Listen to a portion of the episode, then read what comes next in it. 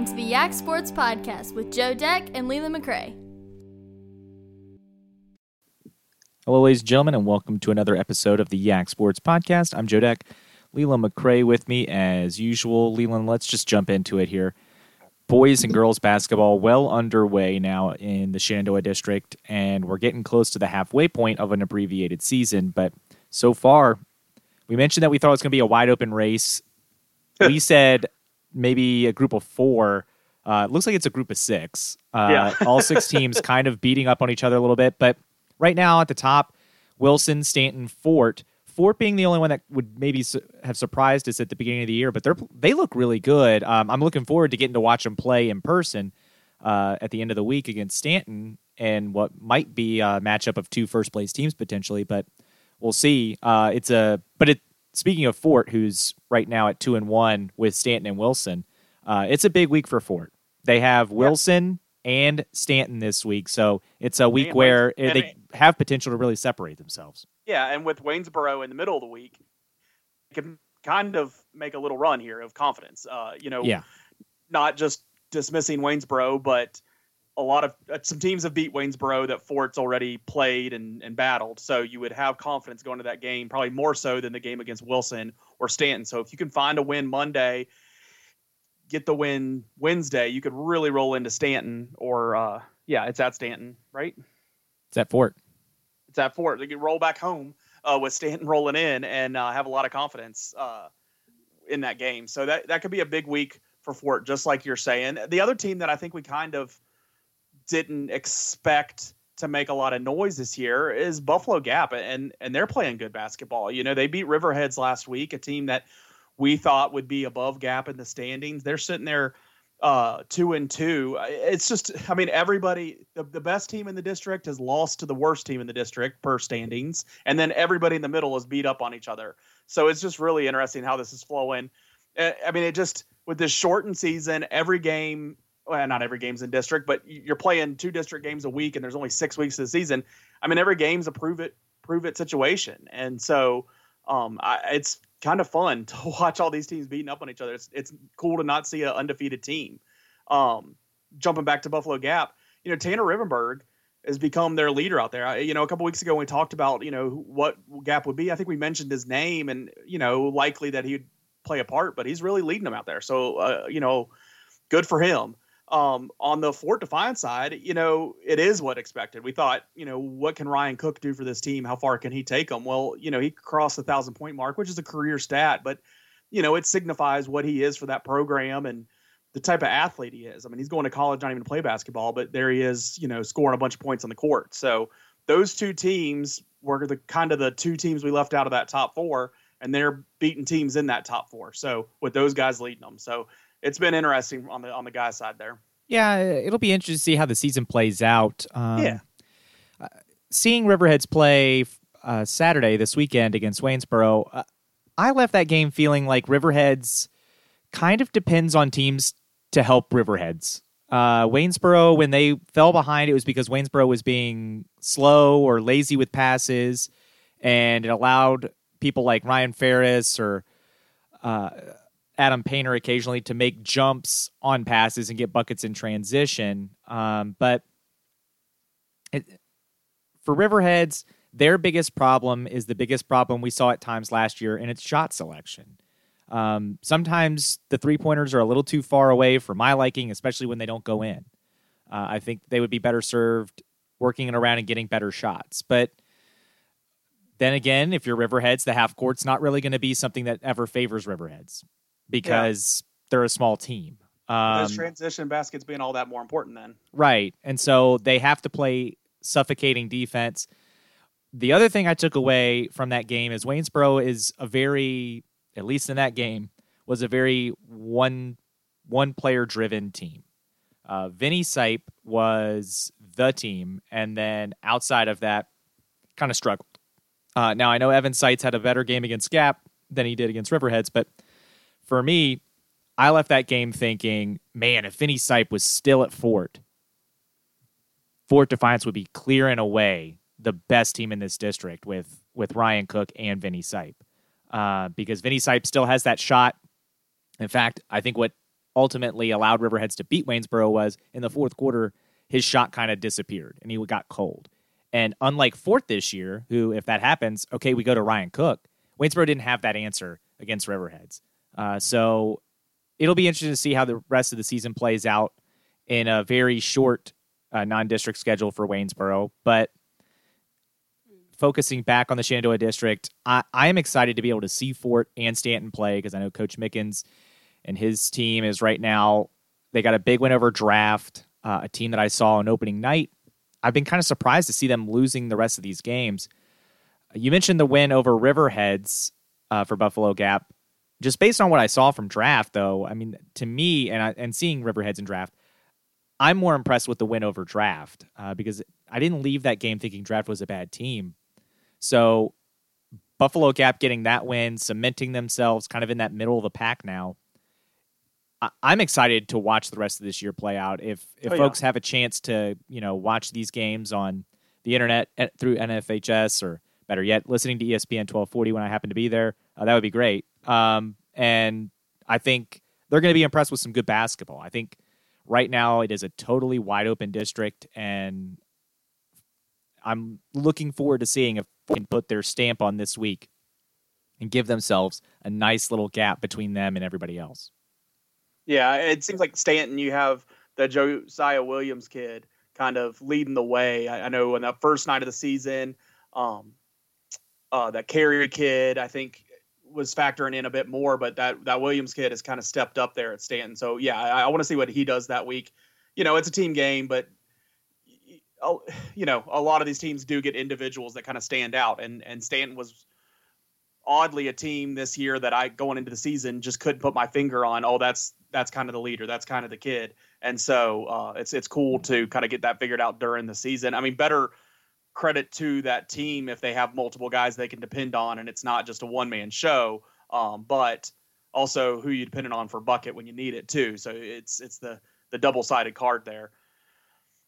On the girls' side, though, Leland, we mentioned Wilson Fort being a big game for the boys. It's a big game for the girls. I mean, this this could girls. decide who has the inside track on the Shenandoah District title on the girls' side because both of these teams right now are three and zero in the district. Everybody else has at least two losses, so they've kind of already separated themselves. Unlike the boys' side, where everybody is within two games, uh, there is a there's a two game gap between the first two place teams and everybody Yeah. else. So this will be a huge, huge game on the girls' side. Wilson gets to host that game, although I, I don't know.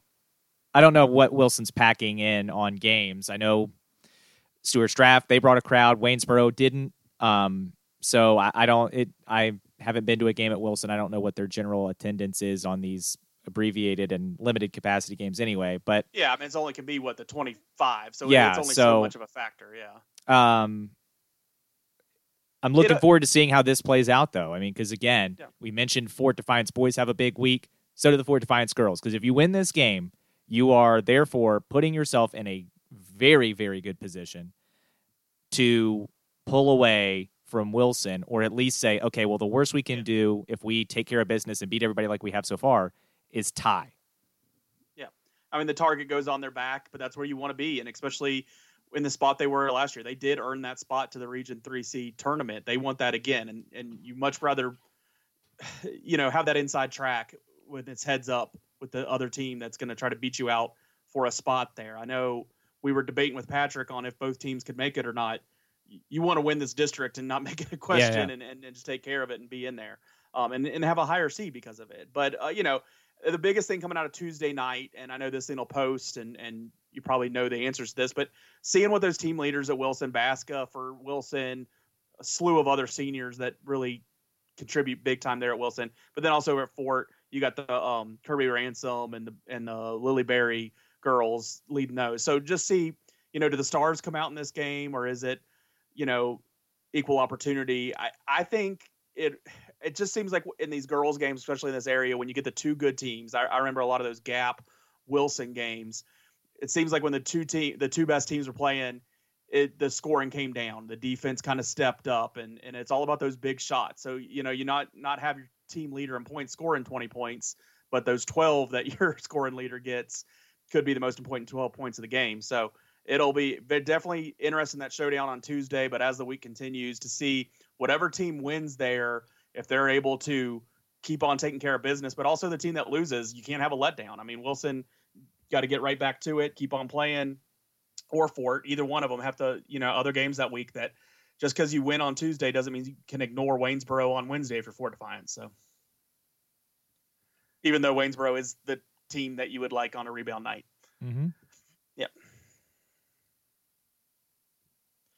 So then jumping over to the mats, we haven't really talked about wrestling at all yet, and uh, most of our listeners know we don't necessarily dive in every single week on that. But the season did get underway. Uh, the grapplers got going. Riverheads, they went to Fauquier and wrestled against John Handley and Skyline, winning against John Handley Here, here. uh, and Fauquier. So what, what? How did you correct me? here, here. Here, here, yeah, beating John Handley. You you like that, but they did lose to Skyline, and, and this is Riverhead's team that is has their sights set on state standards, and uh, a loss to Skyline doesn't shake that. Uh, they still had a couple of their guys go three and zero, beating, uh, winning their matches from each school. The Robeson kids back to be is is good and back. Ross and Bryant. Uh, what I really find interesting about the Riverheads wrestling is that they're going to Christiansburg Thursday according to the schedule, and wrestling against Christiansburg and Cave Spring. That's that's some big tests there, and that, I think that's what Riverheads needs because when you're wrestling Class One later, you know, in uh, usually it's in March, but this year I guess it'll be in February, and you get the rural retreat and and the the leaders in that Class One there, you're gonna have to be well tested by the time you get there, and I love that scheduling uh, there for Riverheads. Wilson also got going. Um, they beat Buffalo Gap and William Monroe. They have a couple tournaments this week. Um, get to host one, and they go up to Strasburg, who's a great um, Region B wrestling program. So I like that regular season matchup for Wilson there, getting that experience against Strasburg. And then Stuarts Draft also involved in the Wilson one, and then Stuarts Draft has a couple tournaments of their own. I think going heads up against James River uh, midweek. So it's interesting. All these teams getting going one of the interesting things is Staunton. You know, they usually have at least a couple strong wrestlers, if not a strong team, and, and they're not even wrestling this year. It's uh, definitely a gap in what you're looking there for uh, teams to uh, be going this year in wrestling. So you notice that Buffalo Gap also usually a strong wrestling program. So a lot to watch for on the mats, and um, hopefully, you know, the good thing about wrestling is a lot of opportunity for a lot of championships, a lot of individual championships, but then you also hope you want to see what Wilson can do when they get out of the district. They did really good last year in the regions. Riverheads making it to states seems like every year, you know, deep into the state run there, top three kind of finishes. Um, can Stuarts Draft pull a run together? Can Buffalo Gap? So it'll be interesting in the wrestling. It will, and I noticed uh, Wilson on their schedule when they go to Strasburg. You know, that's Strasburg, Clarke, and Handley. So an opportunity for two teams from this area to beat up on the Handley judges, who of course need it. Gotta love it. Yeah, they need it.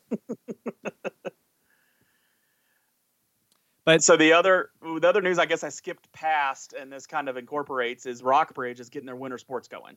Um, as we saw in the college basketball or college football season, the Big Ten pulled out of college football, and then all of a sudden late September was like, oh yeah, we are going to play. Here we go. Well, Rockbridge is doing their version of that with uh, getting going this week. Tryouts, I believe, started at the beginning of the week, and they're going to play a game. I think they're on the schedule to play Wilson on Saturday. So, um, So- that, yeah, me. Maybe you don't know Uh, the answer to this. I, th- I am learning of this as we got ready to go on. Um, Yeah. but are they playing Valley District teams, or is that too late? Because the Valley District's already made this schedule. I think they're catching games they can. So you'd assume Waynesboro would Oh be my interested in playing some games. Um, Wilson, I think, did have a game with Spotswood scheduled, and I think the girls still are playing. So I don't know exactly why that changed for the boys' side there, but I guess they're trying to pick up games and I guess get some games in for their kids. I, I, hey, it's in a confusing time, and you got to make decisions sometimes, and the information you're getting with COVID changes daily. I get it. Um, you kind of just wonder what changed in the last week or two, three weeks while these other teams have been playing that made you think it's time to get going now. It's it's definitely nothing, no information from the CDC or the state with numbers because those numbers stay up.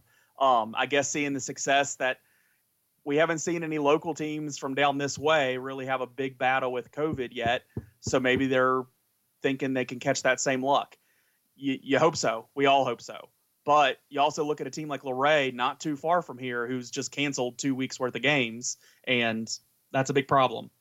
So you just hope that Rockbridge, you know, when they say they're making a decision to protect the, the kids, the student athletes, and their health, I, I, I don't know. I'm just surprised at the inconsistency in this decision, but that's the decision they make, and uh, we're going to see them on the court. Yeah, Best of luck to them. Um, they are kind of the uh, going against the grain here. A lot of school districts are canceling Yeah. winter school sports in other school districts. So What was it, like Virginia Beach and Suffolk? I was going to say, I think they're the only one that's reversing a decision right now. Um, maybe Albemarle. Well, other ones are reversing like we're good. We were playing and now we're not. Well, but I'm saying Uh, yeah, reversing in yeah. the in the sense that they're going to come back and play now. Yeah. Um, Yeah. yeah. I mean, Albemarle shut down, uh, which Yeah. is big, big news That's for teams in this area. Yeah. So, yeah, I hope it works out. I hope they don't have an outbreak, and um, good luck. At least the kids get to play four games. I guess I don't. The that's the other thing with the timing of it. I just don't understand. But okay, Yeah, I don't. I don't know. With only like three weeks left, I mean, four weeks including this week left in the season. Um, yeah, you're going to try to smash a bunch of games in here, I guess. And I mean, everybody's trying to smash games in. Um, you see Waynesboro trying to pick games up all the time. Um, yeah, it's tough. It, it's tough. I I'm just surprised with the consistency. I guess I'm not saying they're wrong. Eh, They got to make the decision that's best for them. But I just I'm surprised. Yep. Um, looking College. at looking at the college side of things, uh, Virginia Tech.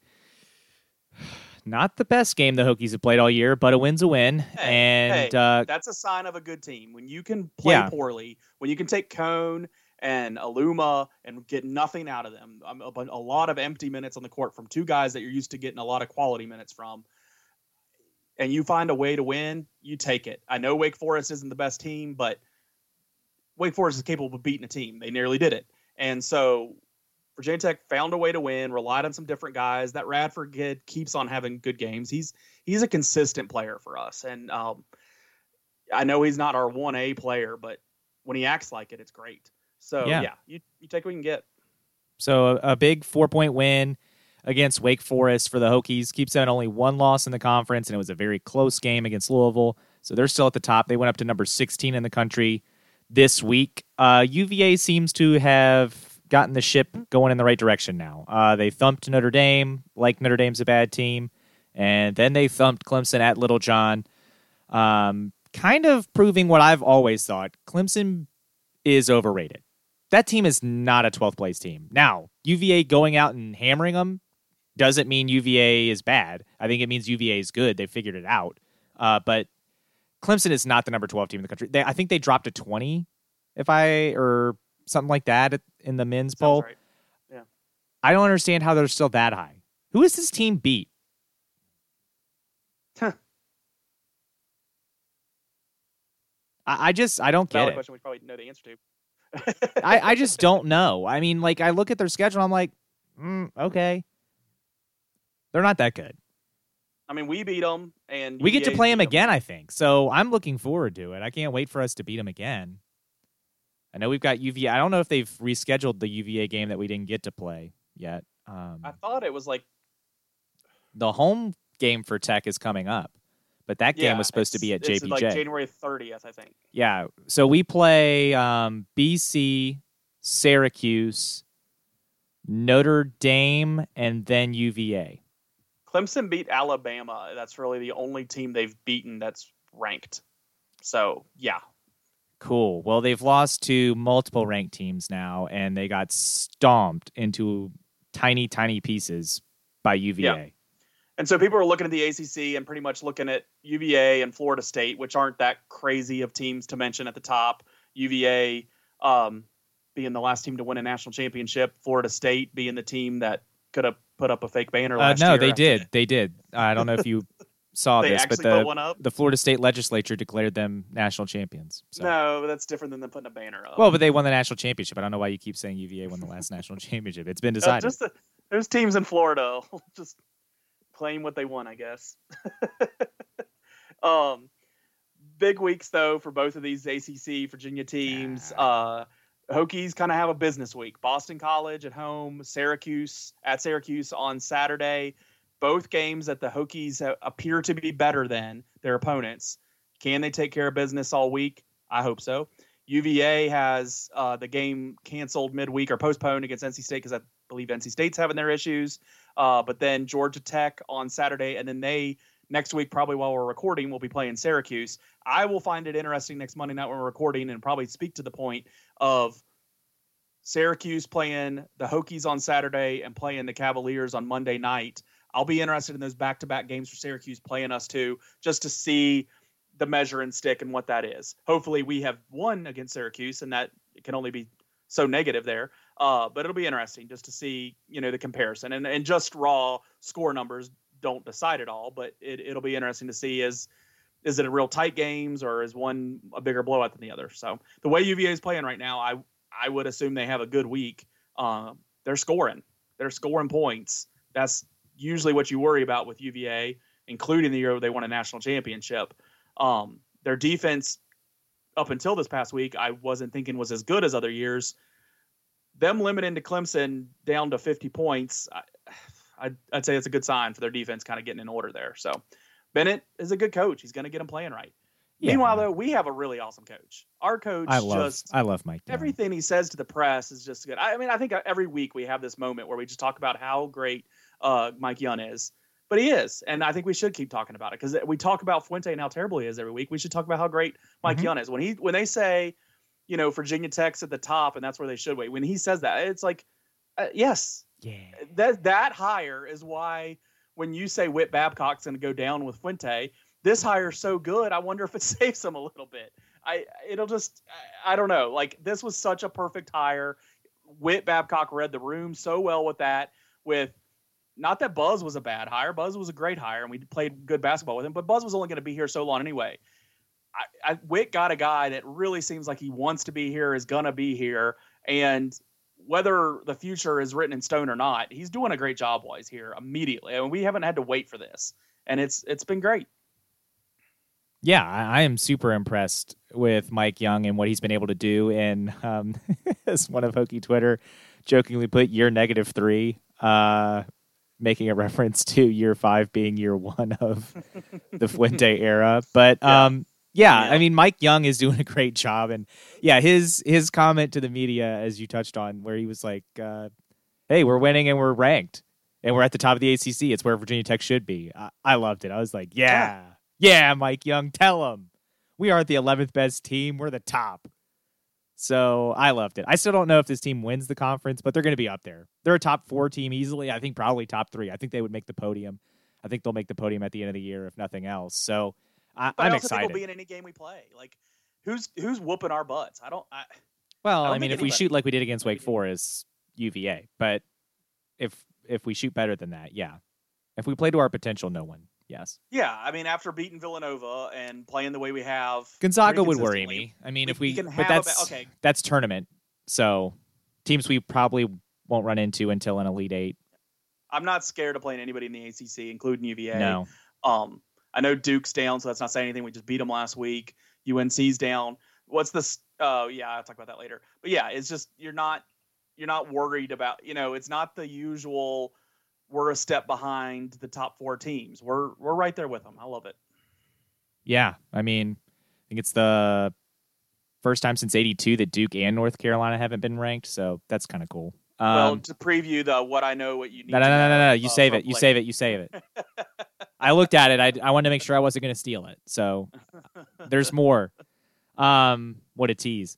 But at my alma mater, JMU, they went out and they got they're one and zero. They found a game. we finally got to play a conference game. We won that conference game. Beat Towson 81 to 72. Good for JMU. We didn't beat Towson last year at all. I don't even know if we beat Towson the year before. So good for JMU. The Mark Byington era off to a great start. Um, and next up is Northeastern. So back to back games, which in the CAA's infinite wisdom, uh, that's how they decided to make the schedule. So I hope it works out and there's not a COVID outbreak before the game there was a big conference rumor over the weekend on JMU Twitter and oh, Facebook pages of them announcing going up to uh, mm-hmm. FBS. Oh yeah, yeah. Now's the time to do that. I don't. Anytime's a good time for them to do that because I think they should go up. Well, what Um, I'm saying is but- it's a rumor, so No, it's yeah, gonna I- be blown up. I, I'll believe it when I get an email from Jeff Bourne about it. That's when I'll believe it. Until then, what? Hey, Joe. A personal email from Jeff Bourne, Oh no, Hey, I mean I'm a I'm an alumni that they keep asking to give money. So I mean, and we need you. yeah, we need you to help make this jump. In the NFL divisional round, uh, the Packers and the Rams were Saturday. I didn't get to watch a lot of this game because I was doing the Riverheads Waynesboro game, but from watching the uh, expanded highlights on YouTube, no surprise. Uh, the Packers are just better than the Rams, and I believe I nailed this. I think I said the Packers, and I think I had them covering as well. Yeah, In fact, don't know what I said spoiler alert, I think. I got probably- all the spreads. I think I crushed it. I think I was 4 0. I think if you listen to me, you made money. So, not that I endorse gambling. Packers look good, better than I thought they probably were. Um, with the Saints going down, obviously the Packers are the favorite, though. Um, they're going to be a only three and a half point favorite against the Bucs Mhm. this weekend. The Bucs beating the Sunday night. Um, I, that sets up an interesting game. But talking about the game that happened, Aaron Rodgers looks very motivated right now. I think, I think he's just tired of hearing everybody talk about Tom Brady. I think he's tired of hearing everybody talk about these young guns and kind of him getting lost in the shuffle. And he's making a name for himself, and he's trying to win himself another Super Bowl. Good for him.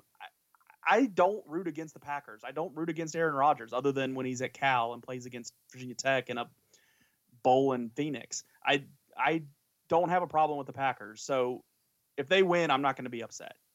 It just looks like they're playing at their peak right now. That's what you want to do. And I think they're optimizing what they can do. So good for them.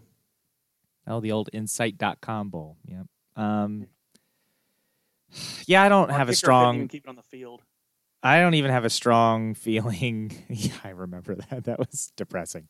Um, I don't have a strong feeling pro or anti Packers either. It's whatever. I'm rooting for them against the Buccaneers, I guess, because I don't like Tom Brady. But Yeah. we'll talk about that game in a minute. So for the Ravens, this was kind of the game I thought might happen last week. It happens this week. Uh, the pick six ended the game. And when it Yep. happened, I knew the game was over. I mean, Yep. we had a chance to tie the game. Instead, it's a pick six from the end zone all the way back. And in that moment, I was like, okay, um, that's it. And I don't have confidence in Lamar Jackson being able to pass us back into a game when there aren't Gale Force wins. Add the Gale Force wins, I have no hope. So I will I say, I, I- I don't know. Like this turns into a thing anytime the Ravens lose. The Lamar camp and the non-Lamar camp get into it, and the battle lines are drawn. And my and my thing is like, I've always said this: Lamar is an elite athlete. He's one of the best players, all around players in the NFL. Do I want, if I'm going to be able to pick any quarterback in the league, is Lamar going to be in my top five of you're down 14 points in the fourth quarter and you need a comeback? No, I'm not picking Lamar in that situation. I will never pick Lamar in that situation. Patrick Mahomes, we saw Aaron Rodgers, Tom Brady. I would take the Bills' Josh Allen. I mean, he's Oh, kind plenty. of proven Russell it Wilson, to me. You'd rather have. I mean, yeah, he's kind of proven it plenty.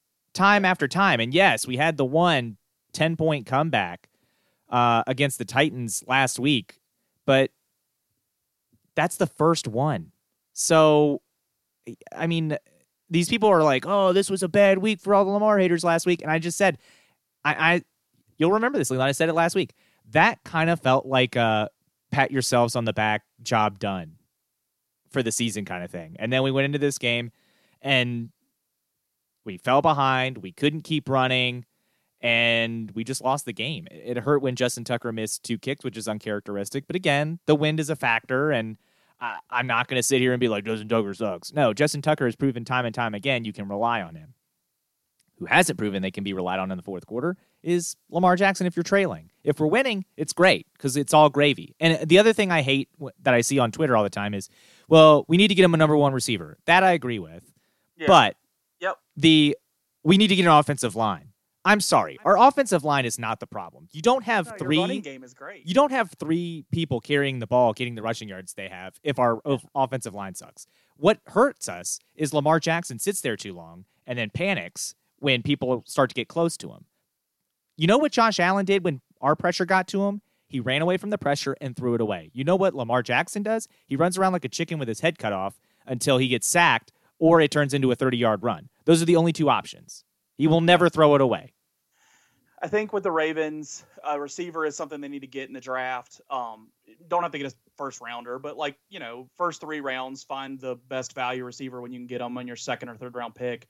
Your first pick, you're probably getting somebody, probably one of the best defenders on the board when when your pick comes up.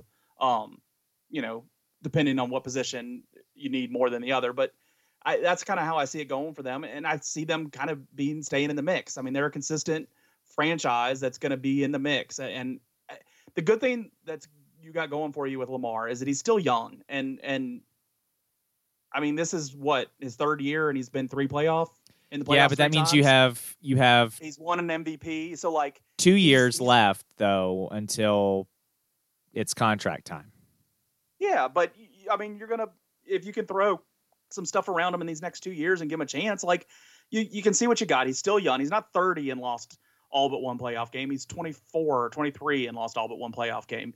Um, you keep on putting him there, see what he can do, see if he can have some better weapons, and and honestly grow up and develop the passing game a bit better. We've we've seen guys get to be better passers in their career before. I don't think this guy's immune to that.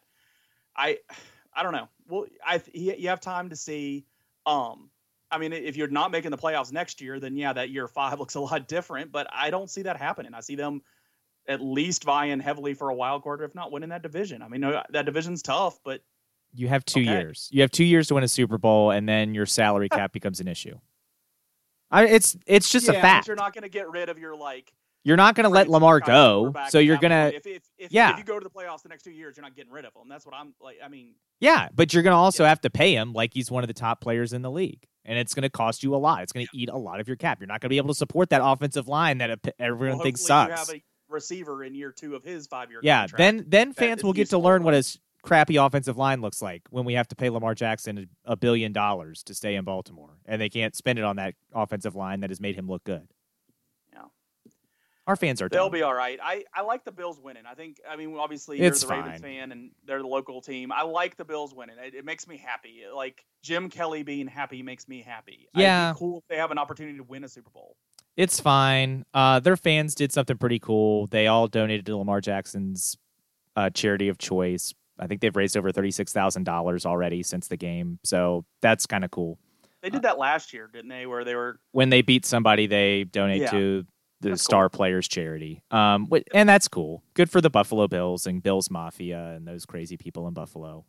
Um, so it would be cool if they won uh, this year of all years. It would be kind of hilarious if the Bills win the Super Bowl.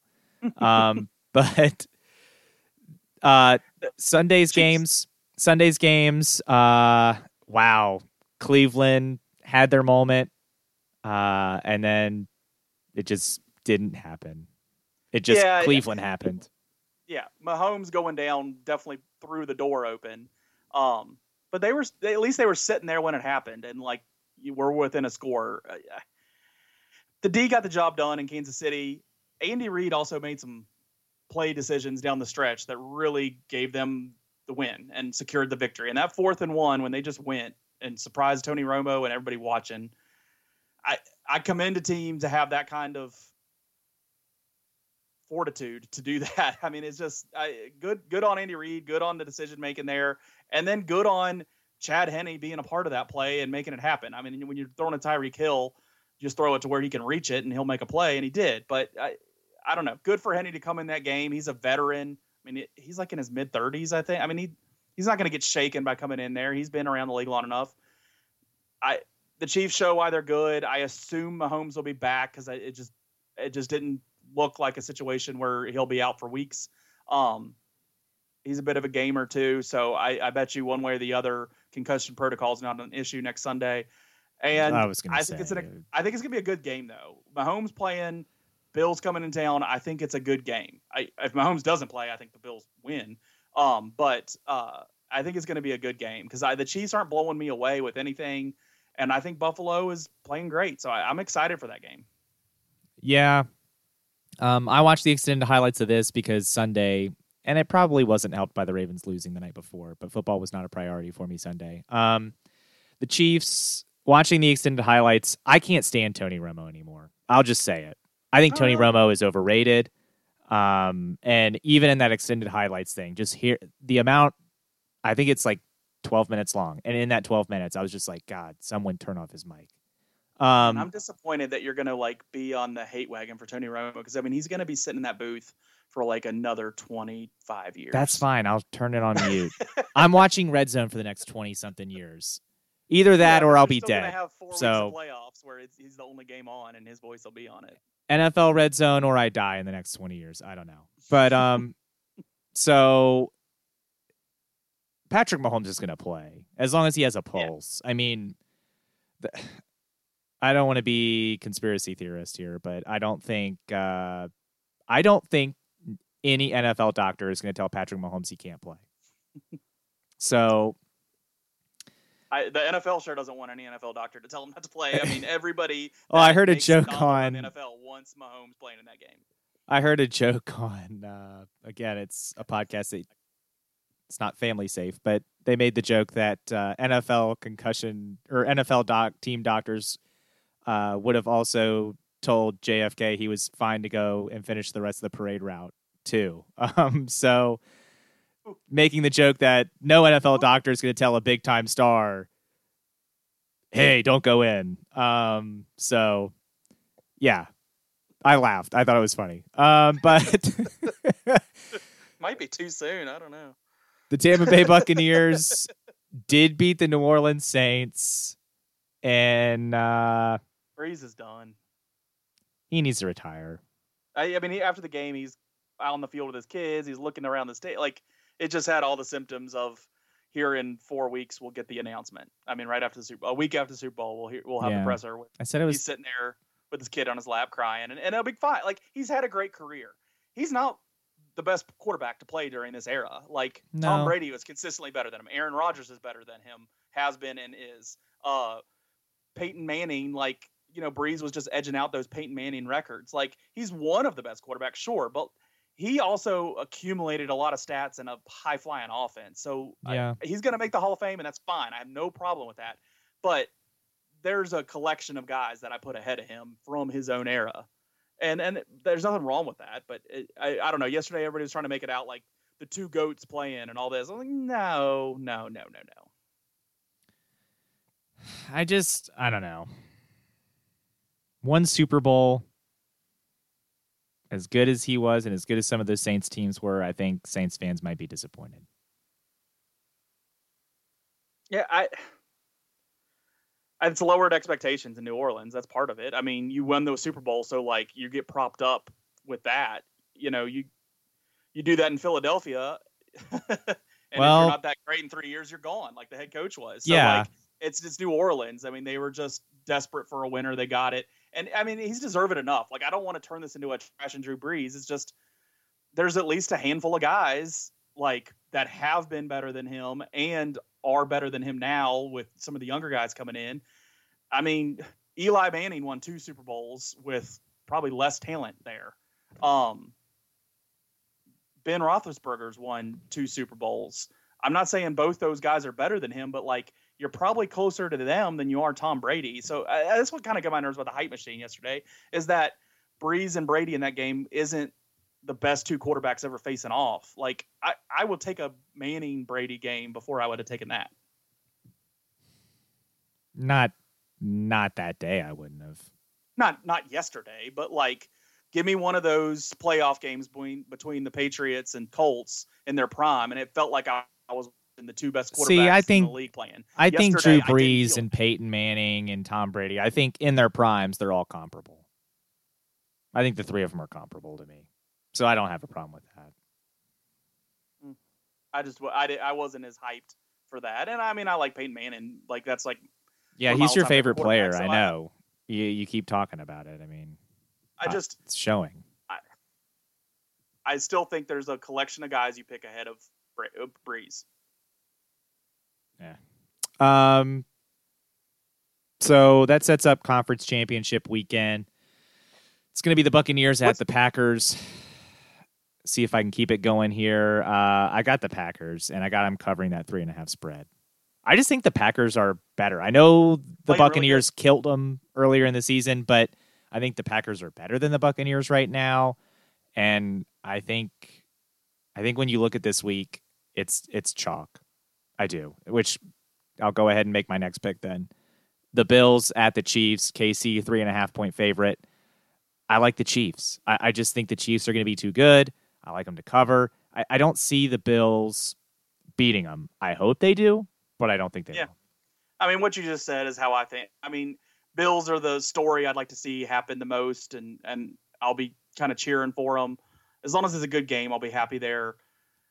I'll probably be rooting for AFC either way in the Super Bowl, though I'm not against the Packers. I mean, the Packers being in there would be great. But yeah, I got Packers, I got Chiefs, I got them both covering. They're both three and a half point spreads. The interesting little thing that came of all this, and I heard I heard the stat late in the day uh, on PTI, but I found it earlier than that on my own. Both of these matchups are rematches from Week Six. Uh, the Bucs and Packers played late Sunday afternoon in Week Six on October 18th. Uh, Bucs rolled them. That wasn't a surprising game there.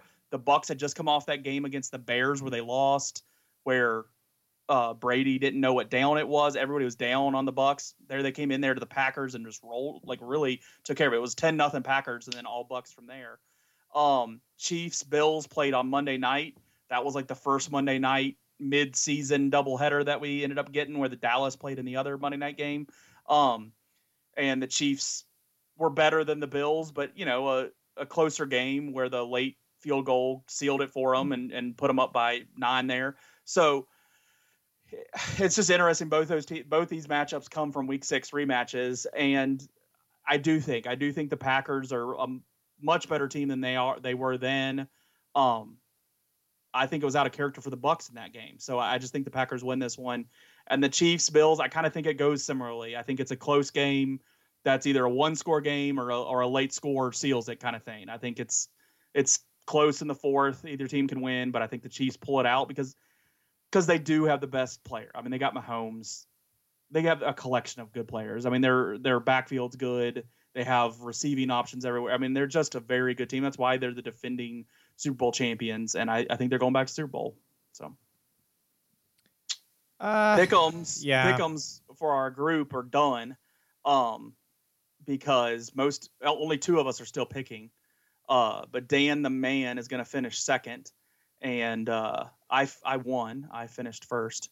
Uh, most of that picking is just picking every week. if you just actually pick every Yeah. week, it it's going to get you a little bit better. But uh, I just am glad we don't pick against the spread. I, I stink against the spread. maybe we need to add winner. that next year. Maybe we need to add that. Mm. just I like things that I can win, and if I can't win, then I quit because they are cheating. Sure. I did see that the That's Super Bowl is on uh, CBS, which great. That means I have to watch it on mute. Is there a way they need to make a way? Can I listen to Jim Nantz because I like Jim Nantz? I want to listen to Jim, but not Tony. I'm sure there is no way to do that. Well, they need to make a way. You could Um, probably listen to the radio version. Now uh, I want to hear Jim. I'm just Well, going to try to guess. Tony. I I'm just gonna to mute after Jim Nantz is done talking and just hope that I don't unmute it before Jim is ready to go. I know technically I know when the play-by-play guy's supposed to be starting, so I'll just unmute it then. Listen to Jim Nantz. Weave me a But- tale. but like myself, sometimes those uh, those analysis guys jump in. Yeah, and then I'll just scream at the TV. Shut up, Tony. It's not your turn. just like the radio booth. Yeah. Instead, I just glare at you at the radio booth. Yeah. Uh, All right. Yeah. But that will do it for us here in the A block. So uh, no interview guest this week. So let's just power on through to the Both D block.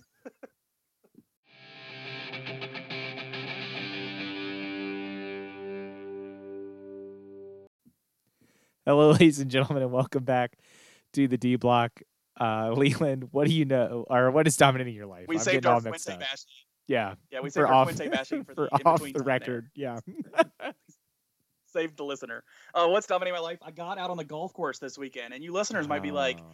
am I listening to a January podcast right now? But we did. I uh, uh, former guest, I think two-time guest Steve Cash came onto the golf course. It was his birthday this weekend, so we went golfing on Friday midday, as when the when the weather was as warm as possible, and uh, we layered up, but we got out there and it was fun. It was good. I was really kind of worried about how winter golf was going to play.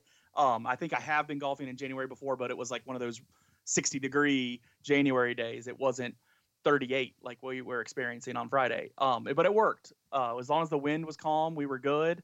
I actually played kind of good uh, for my standard, which is not good, but I, I played all right.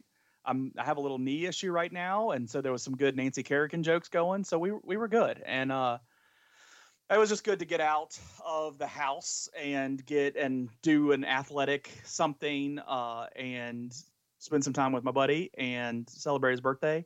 So it was good. I was happy to do it, and now we know our temperature limits for golf, and uh, and we didn't learn the hard way. We handled it. We were fine, and uh, we know we can go 38 and up now. So good to go. Okay.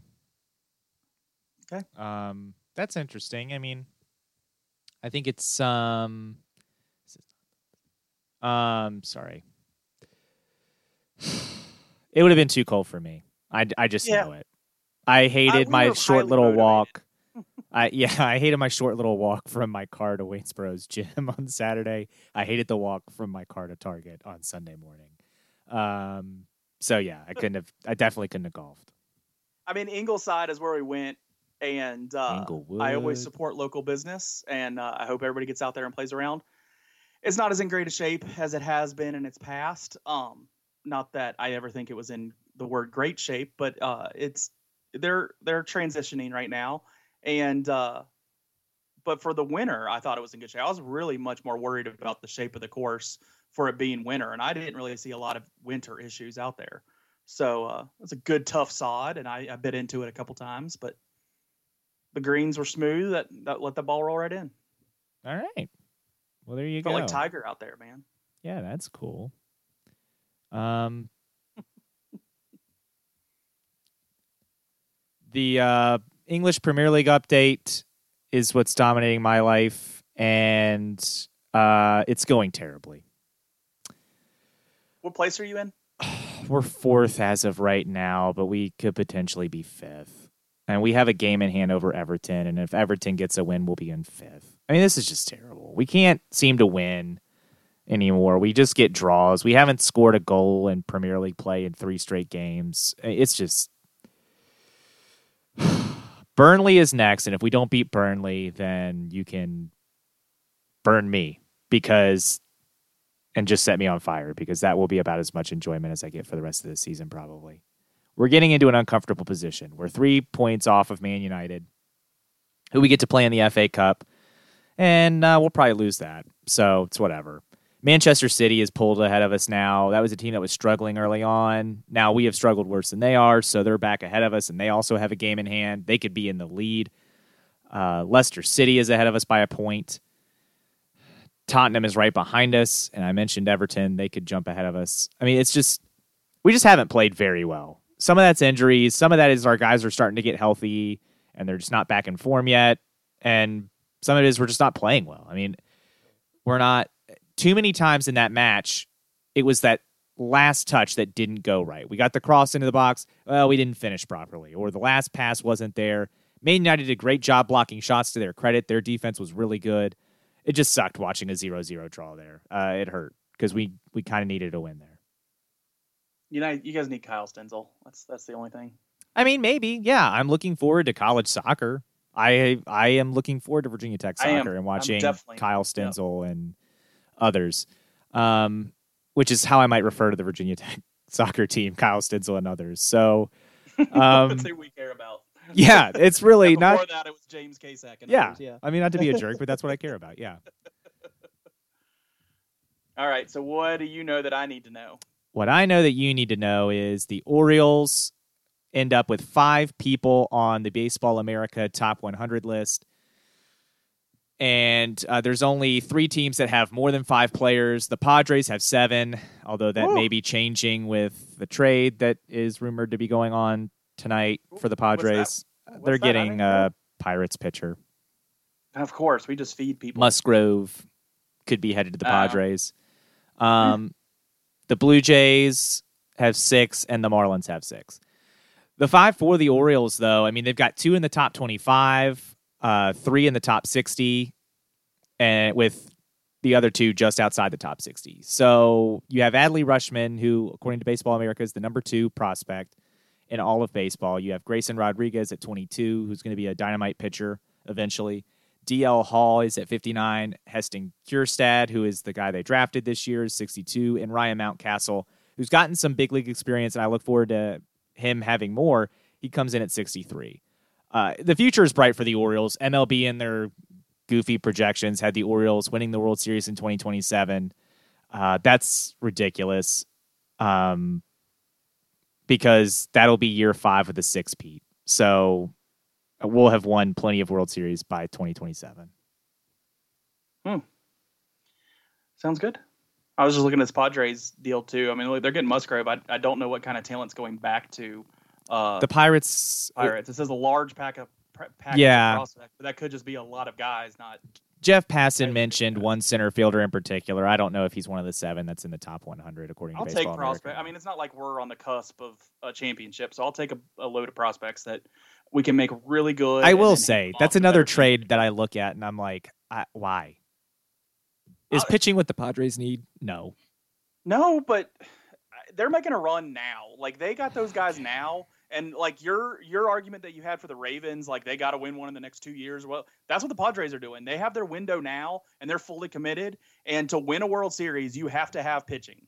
Maybe not April through September as much pitching as they'll need to have, but when you're going to have the amount of talent that they have on their roster, if you can get a lot of that into the postseason, I've seen a lot of teams do really well in October just because of pitching staffs. I'm going to laugh if And they they already have the hitters. I'm going to have laugh if hitters they still don't win the division and they get bounced in the Oh, wild card. Come on, they can win the wild card and win the World Series just like so many teams have. I'm gonna laugh if they. Well, but what I'm saying is, if you don't win the division, then you're in that one game playoff in the wild card. I'm gonna laugh if they get bounced. I'm gonna laugh. They got all that pitching, and they burned all their prospects because they're shipping them out everywhere. Now they've got a ton of them Well, still, if they but have this much pitching, maybe they do win the division. I mean, if you're throwing that good a pitcher up against other people's, for your fourth pitcher is better than everybody else's fourth pitcher. Maybe you're going to win a lot of games that the Dodgers aren't necessarily winning. Maybe you're not winning against Dodgers all the time, but maybe they're maybe not winning gonna win the division. games. they're not winning the division. the I LA like- Dodgers have like a billion dollar payroll. No, like why? Like they should be going for it. I I think it's like what what do you have a problem with them going for it? They're committed to the next couple years. I have a Like, problem with them with that? burning everything down for some players that aren't going to make or break whether this team wins a World Series or not. Josh Musgrove is not the missing piece to a World Series championship for the San Diego Padres. But they're not giving up any on-field talent to do that, and any talent that's probably going to see the field for the next two or three years. It's their decision to make. Fine. Enjoy second place to the Dodgers. The Dodgers have a billion dollar payroll. One center fielder that might be the best, and then the rest of them are down the down the line prospects. Whatever. I'll take them. I, you know, the reason I like this is because it's the Pirates. I'm, I'm just happy to get the prospects. I'll take it. That's fine. Um, it's whatever. also, the Pirates will trade those prospects by the time they get good too. So oh yeah, we're gonna get them awesome. They'll look really good, and then they'll be gone. It'll be typical. Um. Also, I do want to note your D block has been the Joest of D blocks. I mean, it was the soccer update, and then deep Orioles roster uh, information is just that's so Joe Deck. Um, what I know that you need to know is Duke, Kentucky, and North Carolina are all unranked this week in AP poll. That is the first time that has happened since December 18th, 1961. Ah, who can forget? Woo! I mean, we're going back. Our our, our parents are uh, not very old. At, at No. this. and I mean that's that's a ways. That's a ways. I mean, how many presidents have we had since then? One of mine wasn't even born. Man, Yeah. you're young. Yeah. my my my my parents are uh, very wise. Hmm. So Yeah, they are obviously because your mom listens to this podcast all the time. Of my, of my wording right now, but no, I mean that's a long time ago, and we're talking grandparent age ago since this happened. uh, so it's it's interesting. I like it this year because the Hokies are one of the teams that are trying to take a poke at what they what what we can see happen, and really the team we said that Virginia Tech could be maybe scared of playing is Gonzaga. The list wasn't Gonzaga, Duke, Kentucky, and North Carolina. It was just Gonzaga. I, I like that Uh, Tech. okay, I stopped at Gonzaga because you wanted to say something. I that list does that not stop at to be- Gonzaga. I like that Virginia Tech is on a at least an upswing, if not a hopefully not a peak, but an upswing on a year that a lot of the blue bloods are not in the mix. So I'd like to see what we can do. Overall, for the sport of basketball, it's not good if the blue bloods are not uh, in contention, and a lot of these teams are still going to find their way in the tournament somehow, some way. Um, maybe not all three of them, um, but uh, it's it makes for an interesting season this year, particularly when the Hokies are are better than they have necessarily been or as people expected. So um, it's a it's a weird year in many ways, and it continues in college basketball with Duke, Kentucky, and North Carolina just not being what we're used to them being. Yawn. I hate the Blue Bloods argument. Why don't you just appreciate good basketball for good basketball? And if they're not playing good basketball, like teams that are playing good basketball, and appreciate it for what it is. Just because Duke, North Carolina, and Kentucky all stink this year doesn't mean good basketball isn't happening in other parts of the country. Gonzaga's good this year, folks. Baylor's good. Yeah, they are. Texas is good. Kansas is the Big 12 is good. Big 12 basketball is good this year. Yeah. That's the conference to watch if you want to watch a top end conference. The ACC, in like Kansas and Baylor, I think they're playing like right now. uh, well, one of them is playing. The other team forgot to show up tonight. That team is Kansas. They're getting killed by Baylor. I think Baylor. Kansas has lost a couple games. Kansas Baylor- isn't as Kansas as usual. Okay, but They're- I think by saying that we're saying the rest of the Big 12 is better than it usually is, and that's yeah, my Big point. 12's but Big Twelve basketball isn't. It's usually Is it Big Kansas, and then you're battling for second. It's usually Kansas, and you're battling for second. Now Yeah, there are other Baylor's teams that are going to years. win. I believe that Texas Tech team was in a fin- in the finals a couple years ago. Final four, yeah, but they didn't win the Big 12 that year. in the final. Oh yeah, They they, did go to the final. Yeah, I forgot about that. They didn't win the Big 12 that year. Can I know because Kansas has won it 14 years. it's like I said, yeah, yeah, yeah. I know Kansas wins wins the district uh, wins the conference every year, but there's been plenty of years of good Big 12 basketball. Uh, who's Kansas lost to? They lost to somebody else the other week, and I was Texas. surprised. Was it Texas? Mm-hmm. Who's also good? Who's also- They have three losses. They lost to Oklahoma State. That was That one's was. not a good loss, I don't think. I'd have to look, but I don't think Oklahoma State's having a good year. I might be wrong about that. They lost to Texas on the second, but yeah, they lost to Oklahoma State the other day. Um, but yeah, I mean Texas, Baylor. I hate to say it, West Virginia, Texas Tech. No, West Virginia's no good. These teams are these teams are teams I would put up against the tops in any conference. I mean, Yeah, they're they're they're- that they're good. good The Big Twelve is loaded this year. Um, so And especially with Duke and North Carolina not being good, there's no way anyone's making an argument that ACC is the superior basketball this year. okay, I'm also going to say that because I've watched Virginia Tech enough to know they're not good enough to do that. If Virginia Tech was playing like Kansas or Baylor, I would say Virginia Tech could beat Kansas or Baylor. They're just not. It has nothing to do with the fact that the name Duke in North Carolina isn't at the top. What's Villanova ranked? Are they not ranked anymore? Wow, that would be a anti-signature win now.